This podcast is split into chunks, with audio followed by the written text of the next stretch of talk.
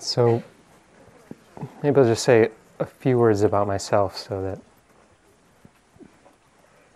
we can pretend that we know some, something about me. Uh, so I, I, live in the Bay Area. Uh, my name is Will Kabat-Zinn, again, and uh, and I've been, um, uh, you know, started meditating.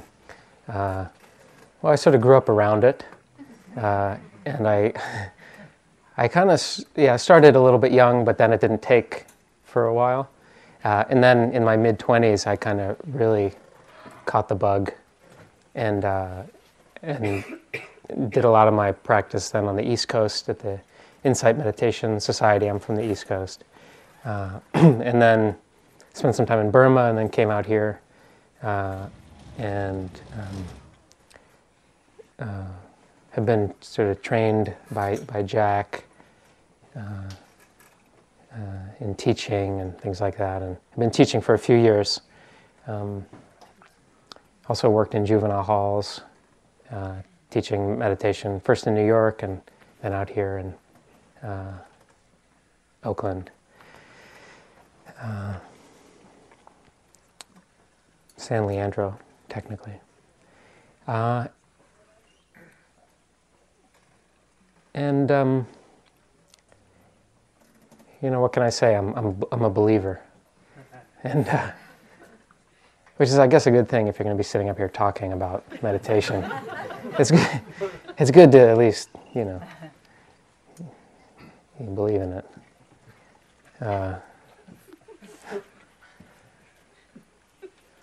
so, see, is there anything else about me? That's enough for now. Um, I'm going to try to speak for a relatively short time and then have more time for questions and, and us interacting a little. I like that. I like to hear what you are interested in and you know, what you're wanting to hear about. I have ideas about what I can talk about, but uh, but sometimes it's hard. I kind of get going and I get excited, and then I get carried away, and then so that might happen. Just warning you. anyway, um, but I think I'll start. Just give a little orienting. some of us are new here, uh, new to practice, and uh, so I'm going to sketch the territory a little.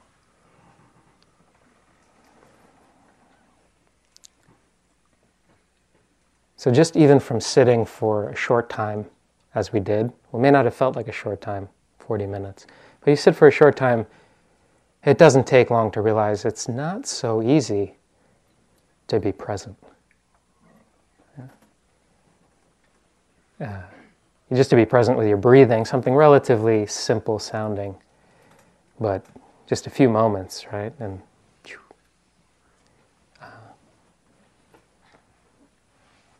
And it's not much easier in the mix, in our busy, in the middle of our busy lives while we're interacting, uh, to be really present here, uh, receptive, open, connected to what's happening. We're sort of uh, good at being present when something very exciting is happening. We like that, as long as it's something good that's exciting. Uh, so we, you know, many of us tend to structure our lives around when is the next exciting event going to happen, and how can I uh, make it as exciting as possible so that I can feel alive. Um, we also get very present when really terrible things happen. Uh, sometimes that calls it out of us, you know, because we have to. We really show up. Um, but much of our lives is neither of those extremes. Sort of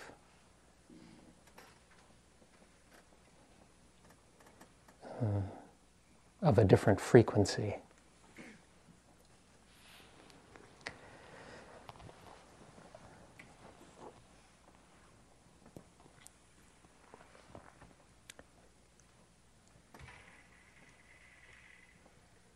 And we don't really know how to live in our lives as they are.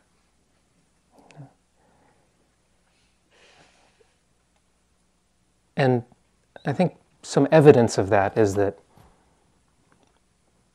there's often a sense that there's something missing,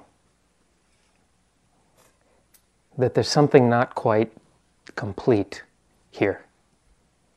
And sometimes that gets sort of, we relate that to us. There's something missing in me. There's something not quite enough about me. There's something incomplete about me. There's something broken about me.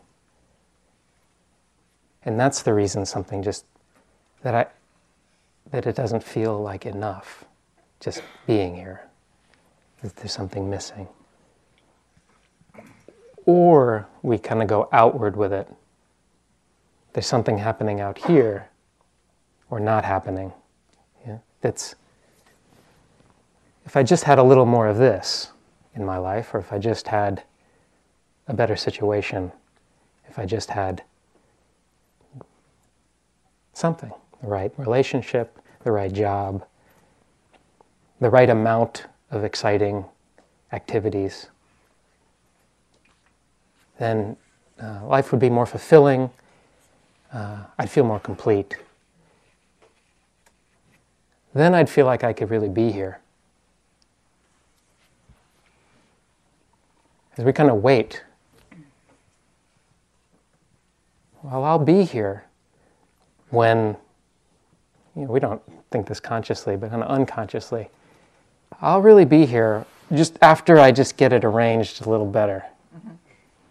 And then it'll be time. You know? Even in the course of a day, you can just pick out the spots that you kind of look at as like, then I'll be here. You know, after I get this done, and I have a little break, then I'll be here. That'll be, that's what I'm looking for, that, that period of time. We're very choosy.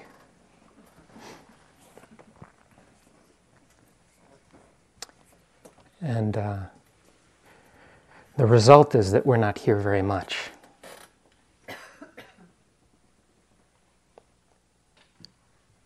We're actually it's it's sort of ironic because we're actually here all the time.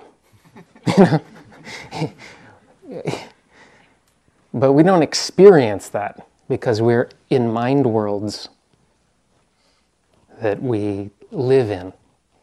You know, I sometimes just call them virtual realities. They're constructed, and one of them is called the future. That's a virtual reality.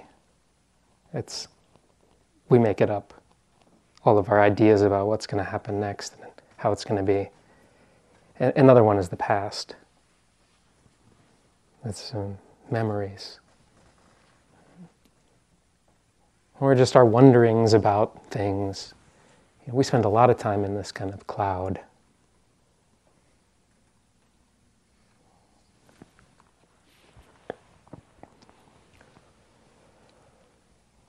Even people who meditate do this. Is that news to anyone? Even on retreats, you know? Yeah, yeah. I was just teaching a retreat. I got back yesterday in Chicago, so I'm fresh from it. It's yes, it's true. you know, you're meditating, and it's it's it's a it's you know you're having a tough sitting. It's painful. The feelings that are arising in that sitting are, are not pleasant.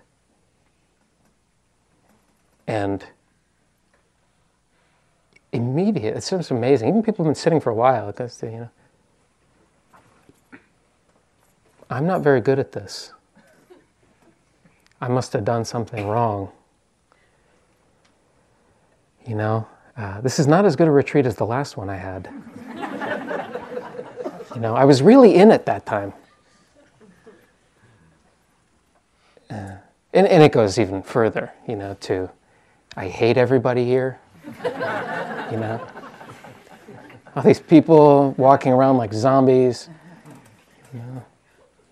So, you know, disconnected, you know, it goes on and on. But then they're having a, a good, they call it, a good meditation, which just means that it happens to be a little bit pleasant. It doesn't even have to be very pleasant, just a little bit of calm. And all of a sudden, it's just a different world. Yeah, I'm doing it right. I'm great at this. Mm-hmm. You know? Uh, I think I'll become a monk. you know, like a life decision comes out of that. I'd be a really good monk, I think. Yeah. But, and then there's a lo- lot of stretches where, you know, my breath, breathing in and out, still feel like not much is happening. You know, it's my I, fantasies are a lot more interesting. You know, why should I even be here? Why don't I just space out? You know. We're waiting like, you know, yesterday the 6:15 sit was really peaceful. Mm-hmm. I bet at 6:15 today, I'll get that kind of a sitting like that.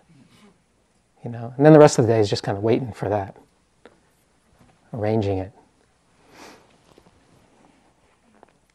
Um, you know, the Buddha taught that in every moment of sense contact, which is every moment of contact through the eyes, seeing, the ears, hearing, nose, smelling, body, touching, feeling.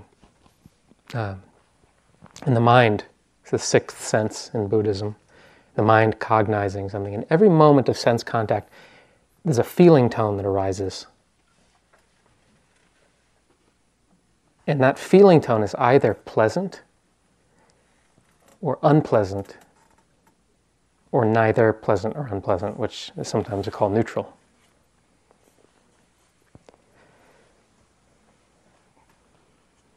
So you may think, is that true? And you know, just see if it's true. It's, this is not about believing anything, but the Buddha said that, and you can check it out. You know, every, you see somebody, you're walking down the street, or you're walking in your own house, you see somebody that you like, there's a pleasant feeling tone. You see somebody you don't like, you'd rather not see, and there's a very different feeling tone that arises just in that moment of contact.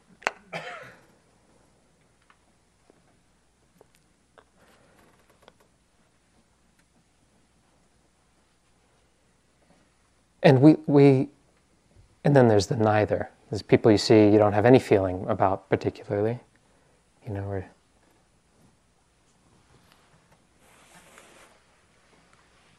we, this is an aspect of our experience we generally don't notice.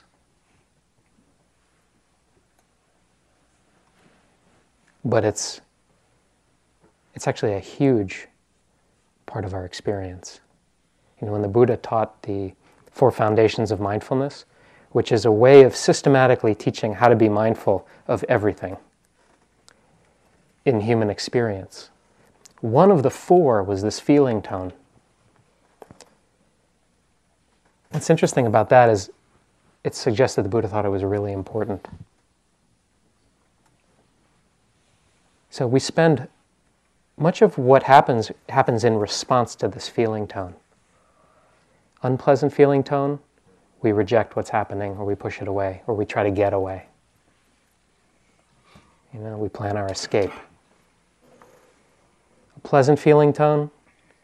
We may enjoy it for a moment, but then we often try to hold on to it or get more.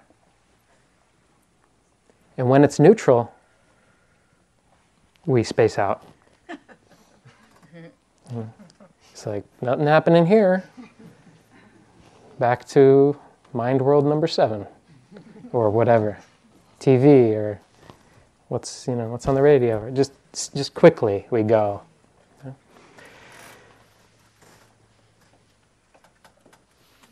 So the, the thing is about the neutral is that's most of our life. You know? I don't know what the percentage is, but a lot of it is not particularly pleasant or unpleasant. So we do this kind of automatic thing is that we think pleasant is good, unpleasant is bad, and neutral is boring. And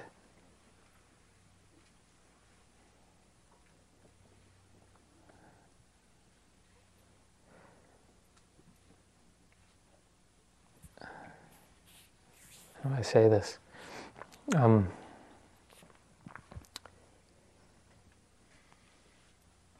so there's very little left when we're trying to get more of the pleasant, trying to get away from the unpleasant, and spacing out during the neutral it doesn't leave much room for being here.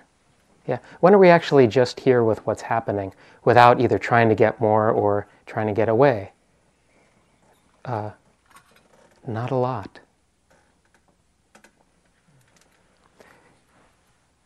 And we wonder sometimes, or, you know, it's, it would lead one to wonder well, how could life feel full, rich, textured, engaging if we're not even here? So, one of the things we're practicing meditation is just being here for a moment. You know, just one moment. Coming out of your mind worlds and arriving here. It's not a huge commitment, just a moment. And then we do this again and again and again. And again and again and again and again and again and again and again and again.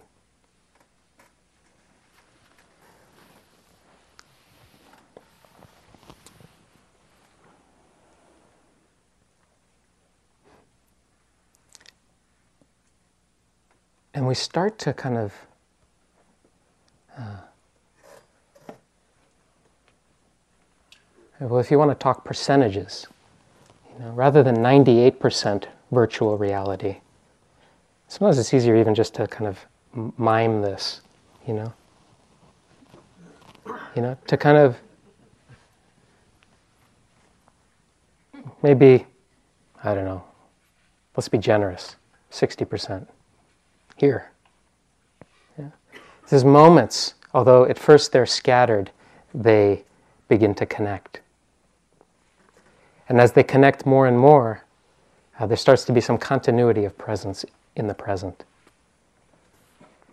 And when there's a certain kind of continuity of presence in the present, and this happens with practice, uh, we start to, rather than it feeling like these scattered moments of being here and wow, I'm here, we start to realize that we actually are always here. And that these, uh, that we never go anywhere that there's just mental content happening in the present.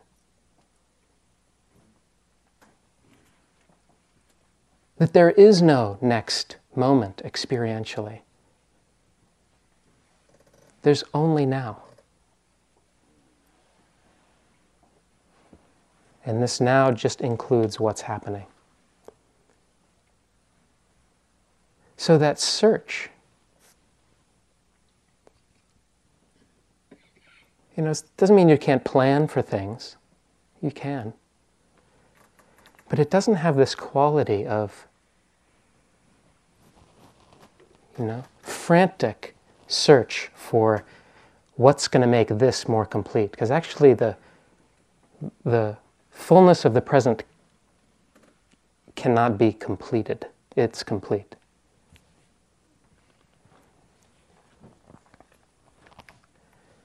Uh, one way to think about this is like you, you climb a mountain.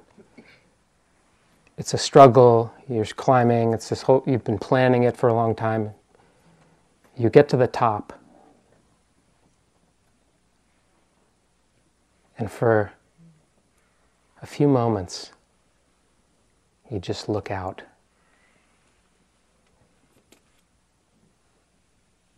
You've arrived. There's nowhere to get to from here. There's no next step. You're at the top. And that is an amazing feeling. Usually doesn't last very long because then there's like, this is great. And, you know, it's like, oh, and I should tell Joey about this. And, you know, hey, what are you? And, you know, or how are we going to get down? You know? That's an important step. But, you know, but there's that moment of arrival. And part of what we do is we kind of take the wrong lesson from that. The lesson we take from that is when's the next mountain trip? We place that experience in the mountain, within the mountain did that, which is kind of true. Those conditions contributed to us being able to open to this arrival place. But one of the things that we're cultivating in this practice is why don't we arrive right now?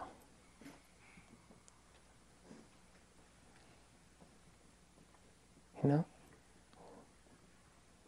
That arrival does not depend on the mountain. That arrival is here when there is no searching for the next thing. When there's no attempt to get rid of anything when there's no, you know, when there's no seeking.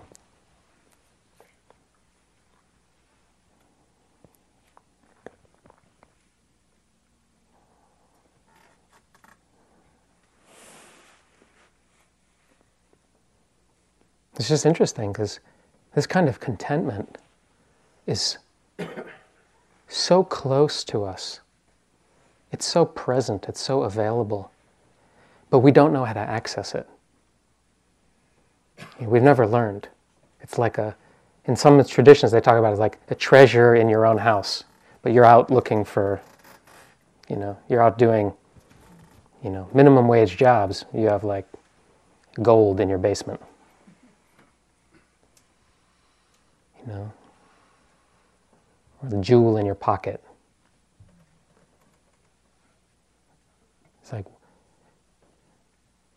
that what that what we're looking here is so close, but it's so present actually, but we've never been taught about it. We've never learned to recognize it. We've never learned to kind of dwell in it.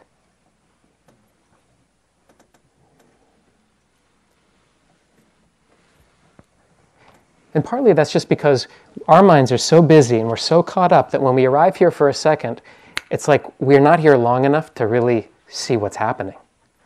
We can't feel that dimension, the call it like the dimension of the present, because it's just too fleeting.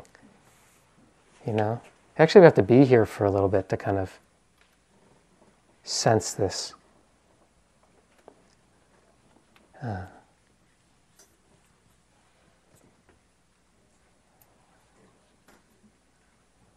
It's hard to find words for it.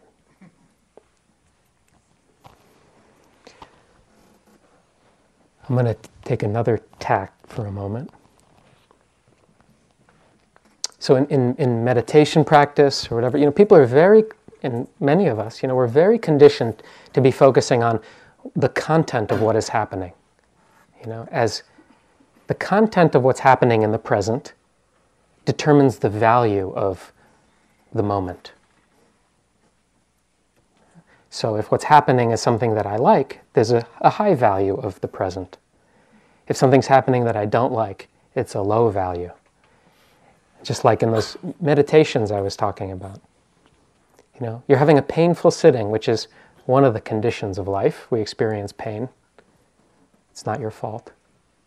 You have a human body. So you will experience your fair share of unpleasant sensations even if you pretend you don't, or try to not pay attention to that. You will. It's a human, human experience. But people in, in their practice are always trying to, you know, manipulate it so that the meditation feels good. You know, we have this idea that deepening in meditation means I'm just going to feel better and better. It's sort of an American kind of idea. so superficial, you know, we've been trained well. Meditation, it's relaxing. I just do it more, I'll feel better.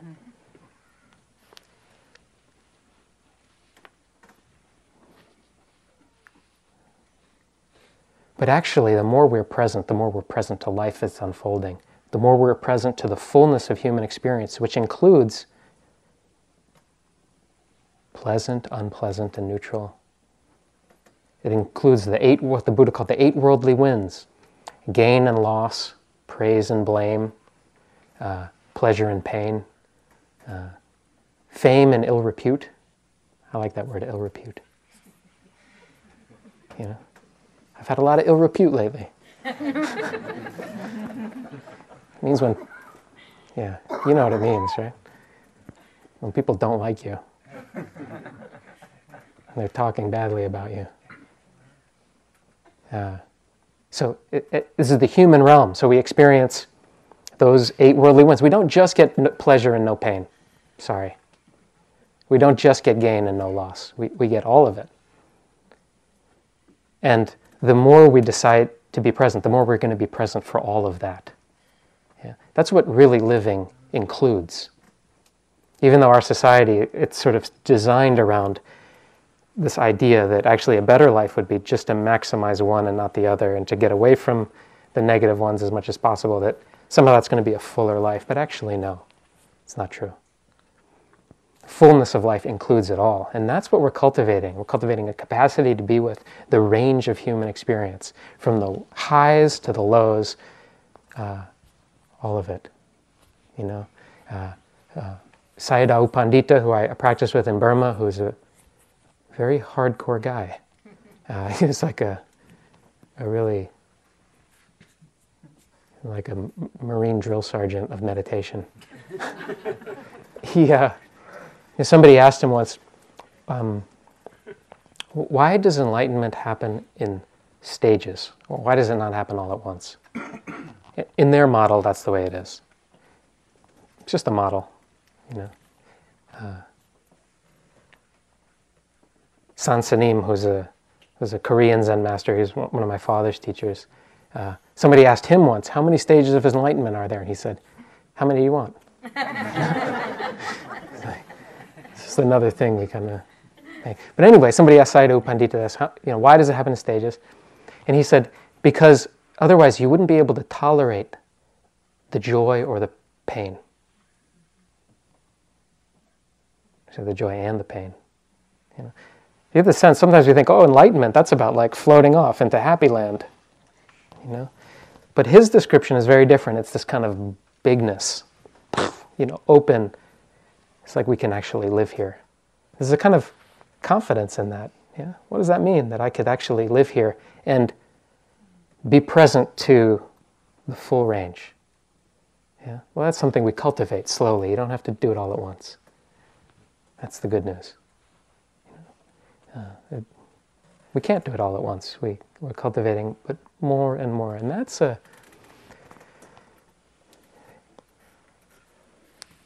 Then there's some possibility of um, feeling alive, feeling that life is uh, lived, you know, of feeling a textured experience of living because uh, we're actually connected to where life is happening, which is here. It's only here that life is actually unfolding in the present. And the, you know, the Taoists call this giving life to life, which is a little bit of a weird expression. How do you, why do you have to give life to life? But in a way, it's true. We kind of,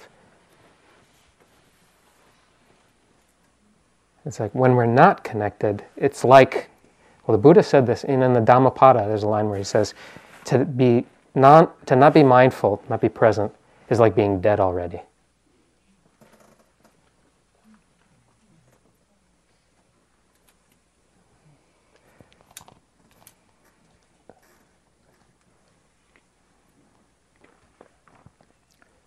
So I'm just going to come back again to these different meditations. And even people who've been practicing a long time, they still do this thing internally. I had a good meditation, I had a bad meditation.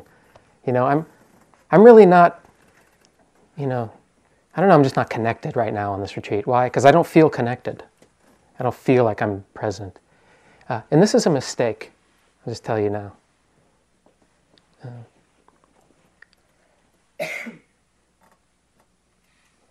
it's a mistake because it's, it's confused. The work of meditation is not to change what's happening in the present. There's so much that's happening in the present that we can't change. Some things we can. But the work of meditation is not to change what's happening in the present, it's to change our relationship to it.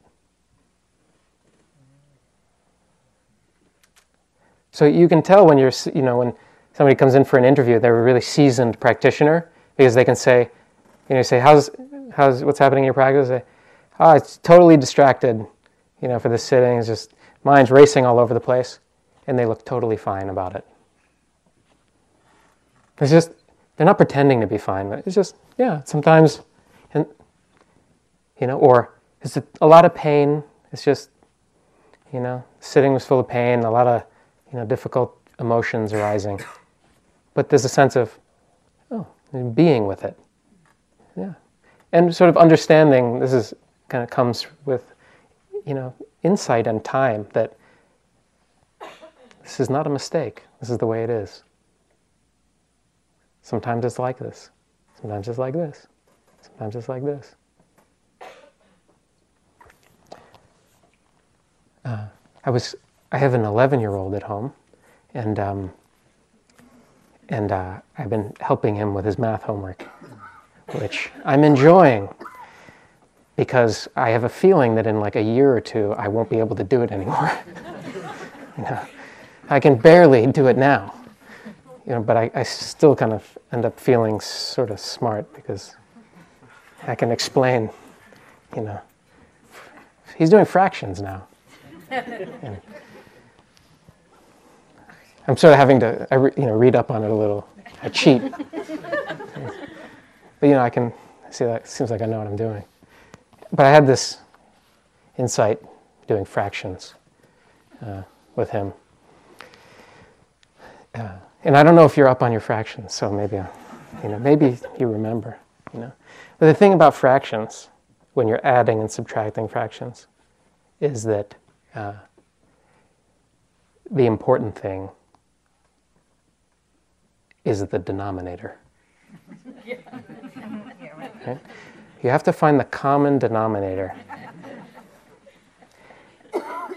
And then you can add and subtract fractions, right?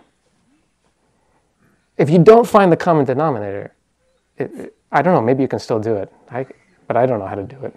I think it's really hard. You know? Uh, but so it takes a little work to get the common denominator. But then it's pretty easy, kind of add. Uh, and I was teaching a class at that point in the city, and uh, and I, I was just thinking of things. And I said, "Hey, this is just like meditation. That's what the practice is about. As long as you have awareness in the denominator, it doesn't matter what's in the numerator."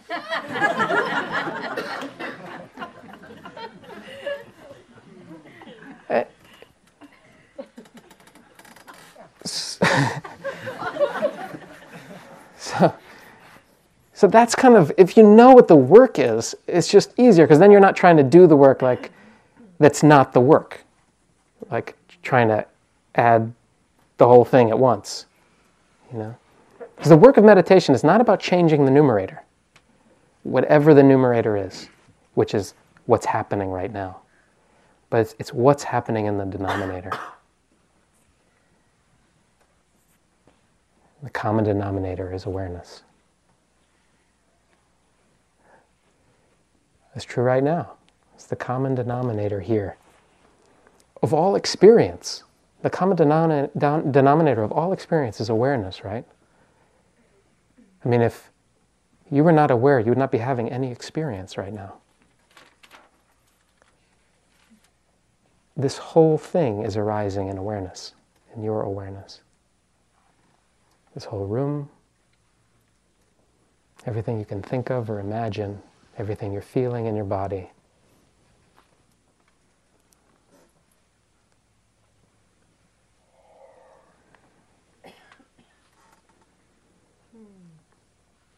The common denominator of all experience. There's a story about uh, of Nasruddin. You know Nasruddin? The Sufi stories. Uh, he's kind of like the wise fool, you know. Uh, and there's this story of Nasruddin that he was in the uh, in the mosque and uh, somebody came in and he had his feet up on the his boots up on an altar. And he was just I don't know if he's reading a book or just hanging out. And the person came in and said, Nasruddin, you can't do that. That's holy. That place is holy. Take your boots off it. And he looked up and he said, Where would you like me to put them?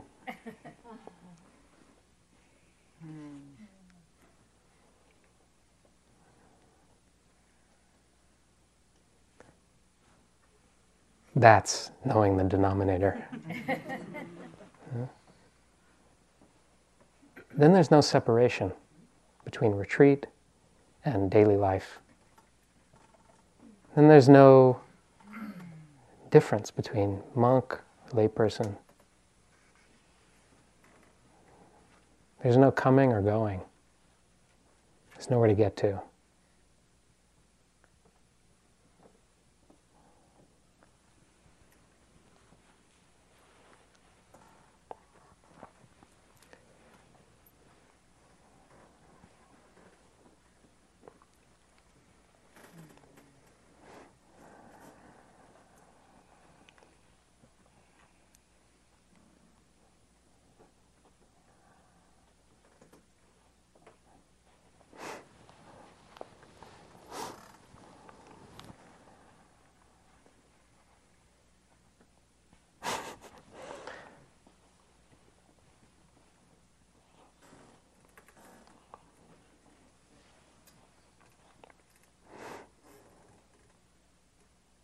it's kind of hard to continue on from there.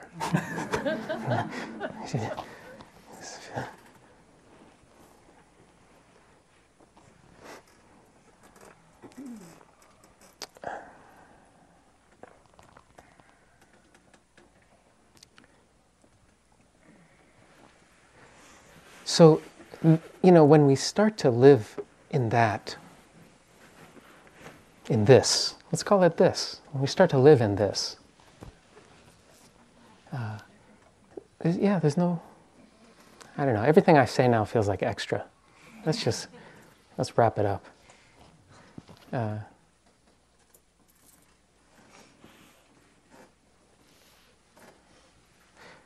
oh, I'll add one more thing. Uh, the third Zen patriarch, a beautiful poem called Faith in Mind.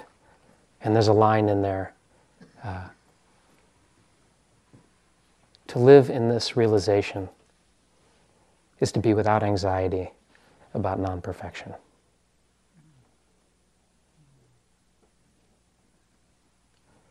Let's just sit for a minute, a moment.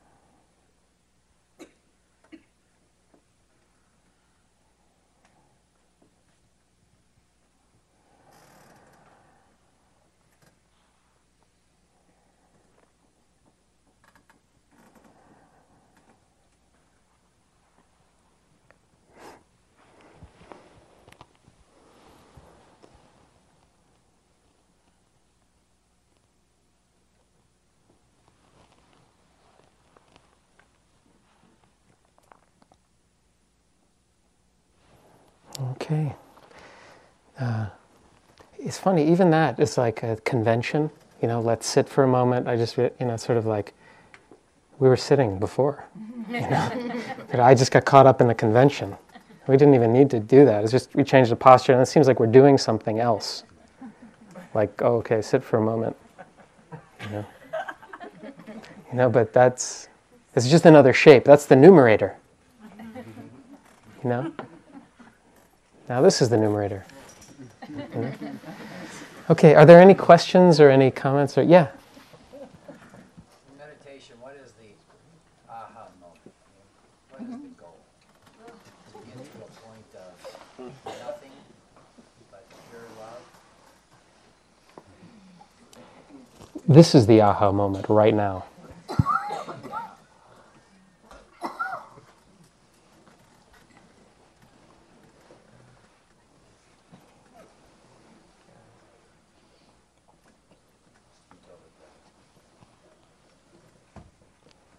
Yeah, it's, I don't know, yeah. You may have lots of ahas in practicing, you probably will. You know, if you practice, there'll be a lot of ahas and, and whoas and you, you know, I'm like, ah, yikes. You know, but, but, the, but the, the real goal is not any kind of moment. It's not, you know, that's, it's not any experience particularly. It's we're deepening into that which is, you know, uh, present in all experience. Yeah, it's, it's not dependent on experience. Yeah.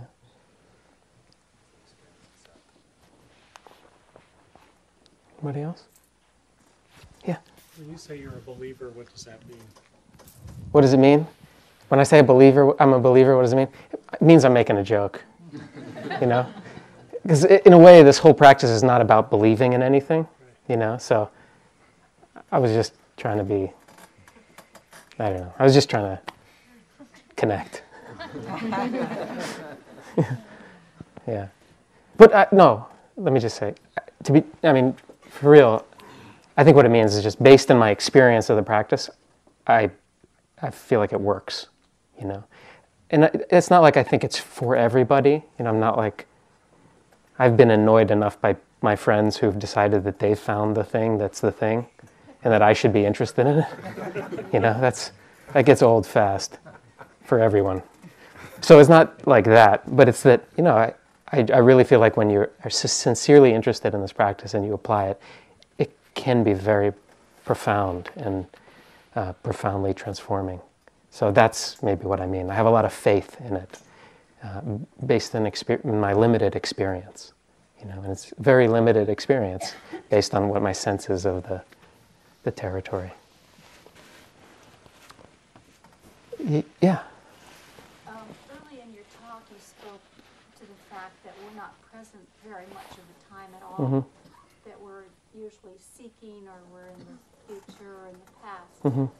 Um, given that we are not monks, that most of us have to function in our Western world here in the Bay Area. Yeah. How much? I mean, we need to be seeking how much can we be present and how much can we be seeking and still be, hmm. I guess, connected with the denominator? Yeah. When you say seeking, what are you referring to? You use the term. Yeah, I know, but I'm curious what you're referring to. When you say we need to be seeking in our daily lives. Well, I need to get this done. I need yeah, to be I productive. See. I need to all the things that our Western society sure. is pushing us yeah, and we have to do them to survive and stuff. Right. Yeah. So, yeah, I, I, I don't know that there's a, a contradiction. So when I was talking about seeking, I was talking about a certain kind of attitude of that, that kind of like that real life is, is going to be at the next step. But when you're not in that attitude, you can still plan for the future, you know, but you're kind of doing it from the present, you know, sort of like, you know, what should I do tomorrow? Let me think about it. You know, oh, maybe I need to do this and I need to do this. But that's very different than than this. Like, oh, you know, it's you're just it's like you're here and pl- planning happens in the present. You know, even thinking about the future happens in the present. So it's just, and, and it does take practice. You know, like I said, it's just, it's like a new way of living. Are you then saying that we can be in the present all the time? You are in the present all the time. Try to get out.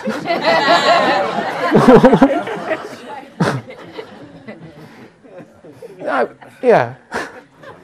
You won't you won't experience yourself in the present all the time. You won't know, you know, and that's fine.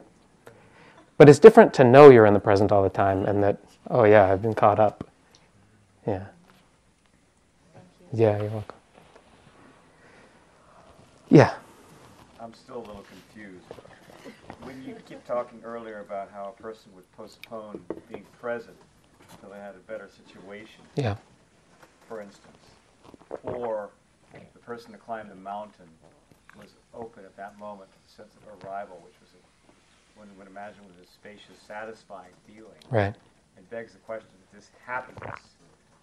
It seems like what you're saying is, when you're present, you will be happy. And I know that's not quite right, but the implication is, what you said, the way I read it is that I'm not going to be happy until I have a better sit. So you, you postpone your gratification or whatever. You're Right, Hoping, right. You're hoping. You're searching, seeking for gratification. Right. But so the end result of that is happiness. So I feel like when you climb the mountain, the sense of accomplishment and wonder is is more than you can achieve just sitting here. There's something actually different. The mountain does give you more when you made it up there. So I'm not sure that what you're saying doesn't resonate with me. Sure. Uh, I would probably disagree. You know? Maybe that's why I'm saying it, because that's my, you know, I disagree about your thing about the fundamental difference between the mountain and now. But I would ask you around this thing about happiness, because that's important. That's Yeah, that's the key. So it depends on what you mean by happy, by happiness. If you mean like feel good, you're right. That's not what I mean. No. Yeah, I don't. I don't mean happiness like we think of happiness as like. You know, I don't know. What do we think of it as like? Like yay, you know? saying being present, Yeah. and then but it seems like that means. It means something, you know, that when the Buddha talked about happiness, maybe a better definition, it's, it's sort of, you know, the words, it's not like, it's more like peace. Or, yeah, or fulfill, you know, fulfillment. It doesn't mean like, I mean, say, you know, somebody you love has died. You're not going to be happy, you know, or something really difficult. You found out you have some illness, you know. You're not going to be like happy about it you know but what we're talking about is like but can i exist with this? You know is Suffering, then you can be at peace. peace is a much closer word. We, we don't have a word in english that's kind of like for that. How about satisfaction? satisfaction? Contentment. yeah. okay keep coming. I love it. Yeah. Those are great words. Yeah. Um, we'll get you next. uh, idea of awareness uh, seems to me uh, has a lot to do with the focus of attention and to be aware of everything that's going on at, uh, at, uh, with your life. Mhm. Uh, what- for me, meditation, the idea of focusing on your breath is just practice of focusing, yeah of being aware, uh, try to be aware of everything that's going on around you in the present. yeah And uh, I, I think, uh, it seems to me that, that that idea of being in the present can happen in other situations in life. Um, for instance, I'm a musician, yeah and if I'm playing music, Hmm. I have to be very present very present. yeah Um, if my wa- mind wanders while I'm doing this, Mhm. it doesn't doesn't happen too too well. So right falls apart. Uh, other other times, when we're sitting here listening to you, we're giving you our full attention. hmm I think we're at that point we're in the present. I mean, Mhm. we should be. So we're aware of, of that. So Mhm. it seems like the focus of attention, and which I, they talk about concentration a lot Mhm. too in the practice. I know. Um.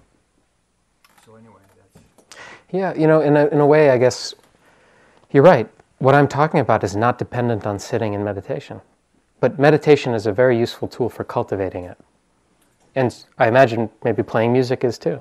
And actually, once you get some traction in the practice, you can be practicing it all the time, like now, while we're talking. You know, it's like you're aware of the environment, aware of, sort of aware of what's happening in you and of the exchange.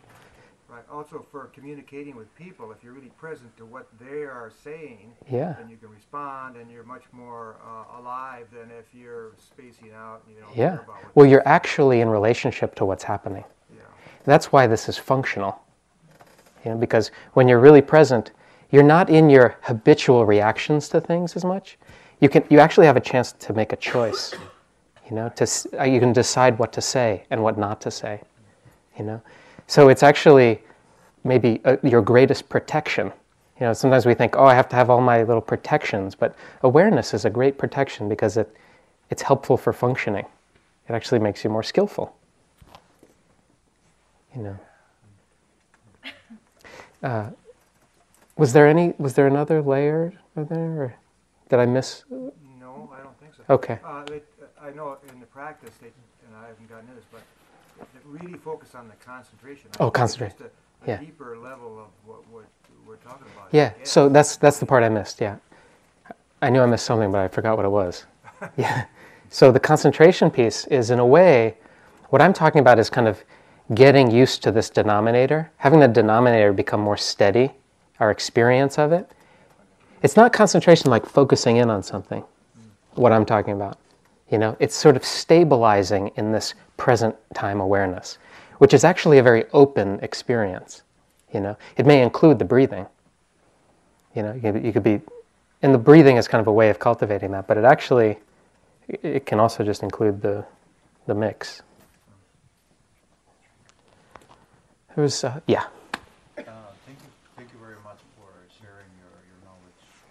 Um, my question is regarding um, uh, how, how we can coach someone in med- to meditate when the person has uh, there's chemical imbalance in the brain or they're older adults with uh, early signs of uh, dementia. Mhm. How can we coach them on how to concentrate and how to focus and how to stay in the present, how to stay in the present? Music, but I don't know if that will. Oh, Well, you know, uh, chemical imbalance. Like, what do you? I, I understand what you mean when you're talking about like you know people with dementia or something, different. I mean, I work with people with mental illness. I'm mental illness. Yeah. I don't know that the kind of meditation would be a good idea. You know, it's not like I don't think it's the thing for everybody. You know, and one of the things about meditating is that uh, some of your defenses can kind of soften, and if somebody's very unstable, that might not be a good idea. You know, if their sort of ego structures held together very fragilely, like some maybe some, you know, it may not be a good idea to do a lot of that, and uh, it would have to be on a case by case basis. It's very hard to make a generalized statement about that. Could, I could see it being beneficial to some people and, and not to others, but I'd be, I'd be careful about it as a blanket thing of like, oh, we should just do this. Yeah. That's just my opinion. Um, Can I Yeah. offer a suggestion to that? I have a suggestion for you. I used to work with uh, uh, mentally ill people a long time ago, and I tried walking meditation. Or you don't have to make it formal, but just walking and having them be aware of what they're doing as they're walking, looking at things, smelling things, feeling things, breathing things, sort of the senses, and just go through the walking and then just notice your senses as you're walking. And I found that to be very, it gets them out of their head. It gets them more into their experience of what they're doing physically. So, try it. That yeah. My question has to do with, um, with this awareness in the present. Do you find that, um, it makes your choices more important as to where you are and what you're doing when you open yourself to the present? Um, and the reason I ask is because today was disturbing to me in the, the news stories were disturbing to me.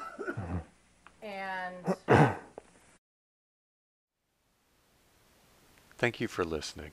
To learn how you can support the teachers and Dharma Seed, please visit dharmaseed.org slash donate.